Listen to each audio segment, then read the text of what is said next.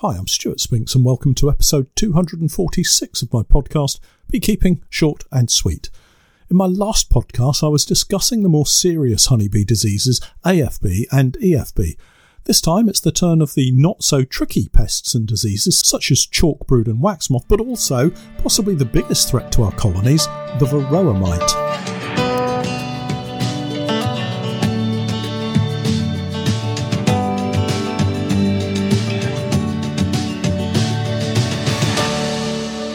Beekeeping Short and Sweet, a beekeeping podcast for the inquisitive beekeeper with a short attention span. A beekeeper, in fact, just like me. Hi everyone, I'm back from my travels. Welcome once more to the podcast. As I mentioned in the last podcast, I was off to see Beth, my youngest daughter, over in Pennsylvania. Well, I'm back and have returned with a dose of the COVID virus. I know the rules have changed, but I've been isolating and generally keeping myself to myself all week and over the weekend. I arrived back on Valentine's Day, would you believe? And I think I was probably the unwitting spreader of the virus on the plane. Sorry to all my fellow travellers, but it just shows you how easy it is for these things to move around. I had a fantastic time in the States. My thanks to Linda, one of my long-time Patreon supporters, who travelled over two and a half hours to meet up with me at the Dadant store in a place called Williamsport. It's about an hour from the spot where I was staying at. I have to say, on arrival, I was a little disappointed. It was a pretty big warehouse with, oh, such a tiny showroom and not really that much on display, unfortunately. The disappointment was quickly dispelled, though, as we had a great time chatting with Linda about all things beekeeping, and I even managed to make a couple of small purchases while I was there. I don't think that's where I picked up the COVID bug, though. Later in the day, we travelled to a massive outdoor sports and hobbies event hunting, shooting, and fishing kind of thing. Those were the primary focus of the show, but there were also some very impressive camper trailer type of caravan things, some massive trucks, and my particular favourite, bear claw popcorn. It turns out no animals were harmed in its creation. Instead, the popcorn is coated with, and I quote, caramel, milk and dark chocolate, peanut butter, and cashews. It's only 130 calories per serving, but the serving size appears to be one piece of popped corn. Oh well, the diet will have to wait a week or two. Enough, though, of my travels and popcorn. Let's get back to the beekeeping. I've been amazed and slightly concerned at the sudden rise in temperatures this week. Last night, the overnight temperatures didn't really drop below double digits, 10 degrees Celsius. That's about 50 degrees Fahrenheit. Remember, that's the overnight temperature. Daytime has seen 14 degrees Celsius. And I had a call from one farmer who said the bees were going crazy busy during the lunchtime period of the day at his farm. I always consider February the danger month for us with our beekeeping. Cold weather, low stores, and dwindling colony size can all lead to challenges for our bees. This warmer weather, however, just seems unnaturally warm. It's probably not, but it just feels that way right now. If it stays mild, we could be in for a very early start to the season, but you all know how Mother Nature can be. March could turn horribly cold and make for some very tricky conditions, especially if you've had to feed your bees at all. If you've started, you will need to continue to feed until the first major nectar flow begins, otherwise, you risk starving your bees. We're just about to prepare some pollen fondant blocks, pollen that we collected last year mixed in with fondant that will warm slightly to allow us to knead the pollen into it like bread dough. As I've said before, if you're going to feed fondant or pollen, you need to keep it going in until there's a natural supply available for your bees. So you need to be prepared. Don't just buy one pack of fondant or one pollen patty. Get enough to see you through into April, and if you don't use it all, no problem, it will keep unopened for a long time. The benefit of fondant is you should prevent starvation if that's an issue for your colony. Pollen has a different effect. Pollen is the primary source of protein for your bees, and it's fed in large quantities to the developing larvae as they grow. More pollen means more brood can be sustained, and that means colonies can grow faster. all other things being equal, of course, weather, colony size, and that kind of thing.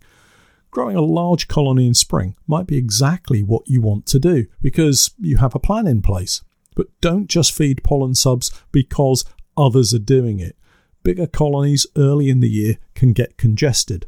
This can lead to swarming, or worse still, the spread of disease when colonies get shut down due to poor spring weather. If you're feeding pollen sub, do it because you have a reason to, not just because you heard other beekeepers saying that they were doing it. Today's main topic is a follow up on the pests and diseases front. Thankfully, not all pests and diseases are as destructive as the foul brood diseases. I guess the most important of all the remaining pests is the varroa mite, Varroa destructor, an appropriate name if ever there was one. If left unchecked, it will ultimately destroy your colony for the most part. I know because it's happened to me several times.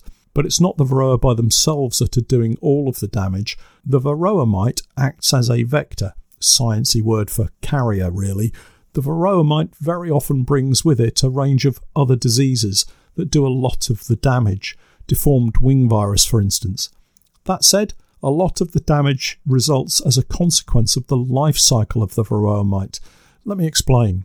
The mites themselves are quite small but easily visible to the beekeeper when inspecting. They measure around 1.5 millimetres wide by about 1 millimetre long, a kind of chestnut brown colour with legs quite visible.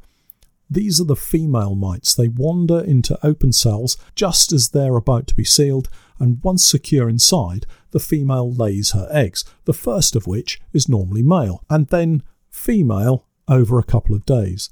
The eggs normally around six or seven, hatch into immature mites, and of these, generally only two or three will survive to the adult stage. Now, here's why they can be so destructive. While inside the cell, these newly hatched mites will feed off the developing pupa, passing on viruses and generally stunting its development. After 21 days for honeybee workers or 24 days for drones, the adult bees emerge, releasing the adult varroa into the hive, and the cycle continues, but this time with a population increase in varroa. If you have a generally light load of varroa in the spring, you probably won't see much, but they'll be in there increasing their population increasing their numbers over the entire active season. It's when we reach our autumn phase in this active season that you'll probably notice any colonies with very high populations of Varroa, and at that time it could well be too late for them to recover. What happens in the hive at that time is the queen slows down her egg laying and the area of brood decreases. But that coincides with the peak of the Varroa population, meaning there are far more Varroa for the limited worker brood cells being produced. What might have been one or two iffy looking cells in the summer suddenly becomes many hundreds, and the beekeeper suddenly sees them and is surprised by it. If you're checking all summer long, you'll spot the Varroa and can do something about it earlier and help the colony survive. It's why I recommend disease inspections all the way through the active season. There are lots of opportunities to reduce the Varroa population within a colony, and really, for me, that's all I'm seeking to do. The reality is, our hives are visited by drones from other colonies regularly, particularly in the early part of the season, and these may well be carrying Varroa on their backs. So don't ever think that you've removed all of the Varroa. Think of it in a similar way to getting an MOT for a car, for instance. It might be fine on the day of the MOT, but something could be wrong the second you drive the car away from the MOT testing station. And it's just like that for our beehives. You turn your back, a drone laden with Varroa pops in, and the battle continues. So, reducing Varroa populations, and there are, of course, so many ways to do this, is a really good way of keeping your bees in good health. There are the obvious chemical routes thymol, amitraz, oxalic acid, formic acid, all very effective at killing Varroa, but there are other methods too that don't involve chemicals. Drone brood removal is probably the easiest. Queen trapping is another method, not quite as easy, but effective nonetheless. We've tried most methods over the years, and we're still trying to find that perfect combination, if in fact there is such a thing. Winter oxalic acid treatments work really well when there is a broodless period, but you have to be sure your timing is right if you're only treating once. Drone brood removal is also a very effective weapon in our armoury and one we use regularly. In an urgent situation, a shook swarm treatment is also a really effective way of dropping Varroa population numbers massively. Just bear in mind that whatever method you use, there's always the need to remain vigilant and be ready for the next Varroa population boom. The bottom line is well managed colonies are unlikely to struggle too much if those Varroa populations are controlled, either by the bees themselves or by the beekeeper. I'm not entirely sure I would want to leave my bees to see whether they can cope or not without my intervention. I suspect I would lose too many colonies.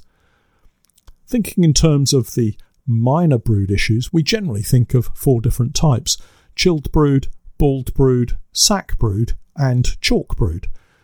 Chilled brood is most likely to happen around late winter and into spring, sometimes caused by over eager beekeepers, but sometimes just a natural consequence of a colony growing fast in warm late winter conditions before getting hit by a very cold spell, not unlike the beast from the east that we endured a few years ago. So, what's happening? Well, late winter is when colonies tend to grow fast in preparation for the spring push into reproductive mode, swarming to you and I.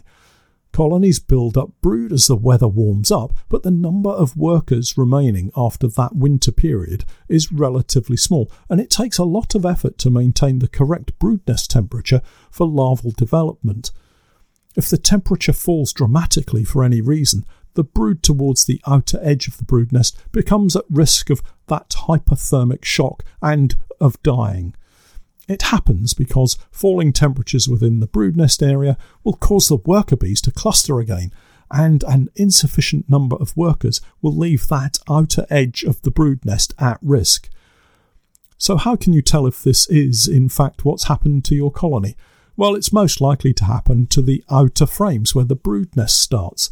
This could be on both sides of the brood nest, of course. When you inspect and get to the first frame of brood, you might see a patch of dead brood in that frame.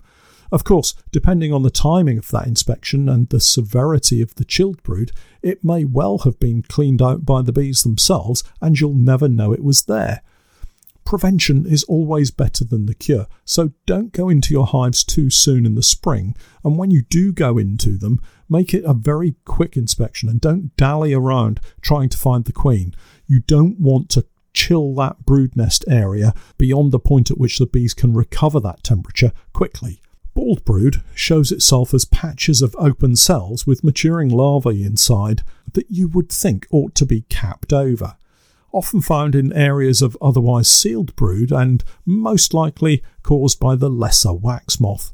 Very different to the long single trails of the greater wax moth. Again, not really a big problem and simple enough to check if you don't see the wax moth larvae straight away. Again, wait for warmer weather. I like to shake the bees off the frame and then holding the frame horizontally with the bald brood facing upwards, use your hive tool to tap the side of the frame. You'll very often see the lesser wax moth larvae wriggle out of the cell where you can pinch it out. The same trick can be performed with the greater wax moth larvae, and it's a fun trick to show your beekeeping buddies. Not a great deal of harm will come to the bees with either chilled brood or bald brood as long as the colony can build up its numbers and strength nicely in the sac brood is different in that it's a virus more specifically known as a single strand RNA virus it infects colonies the world over it mainly affects young larvae and is passed to them from nurse bees during the feeding process the effect of the virus is to make the larvae's endocuticle, its casing or skin if you like, it makes it leathery and the larvae die, forming the familiar sac brood shape with the pointed tip of the larvae curling slightly upwards within the cell. It's thought that changing temperature conditions can adversely affect colonies with sac brood, making it more likely to spread, and so it won't come as any surprise to hear that spring is the likeliest period in the season that you might see this problem. Sac brood is easily transmitted from hive to hive by robbing and drifting. So, from a beekeeper's perspective, shut down dead out colonies quickly and remove them, and don't line up all of your hives in a neat straight line to allow drifting to easily occur from hive to hive. Most colonies seem to deal with it on their own accord, but in some heavily infected colonies, a shook swarm might be of use. The problem being that the virus is passed on by adult bees to larvae, so any break in brood production might help the colony shake it off. Finally, today, chalk brood. You might have seen my chalk brood videos on YouTube and Patreon. We've had some very heavy infestations in the past, and it can be quite damaging. Chalk brood is a fungal infection with the Latin name Ascosphaera apis. Spores from chalk brood are ingested by the larvae, where it takes hold, resulting ultimately in those hard grey or white lumps that are easily recognised as chalk brood and give it its name. Again, in small amounts it poses little threat to the colony, but where it does take hold, it can wipe out an entire hive. Again, good husbandry practices will reduce spreading to other colonies, and I've often found a shook swarm and replacement queen will allow the adult bees remaining to recover and grow in time for the summer flow. All of these pests and diseases can be dealt with by the bees and beekeeper to ensure a healthy colony develops and grows, providing both bees and beekeeper with a crop of honey. I'll catch up with you all again in a week's time, hopefully having shaken off this COVID bug. And don't forget to check out my website www.norfolk-honey.co.uk and for my latest videos and podcasts with more updates, tips and techniques, it's the same Patreon page www.patreon.com forward slash Norfolk Honey. And remember, I'm Stewart Spinks, and that was Beekeeping Short and Sweet.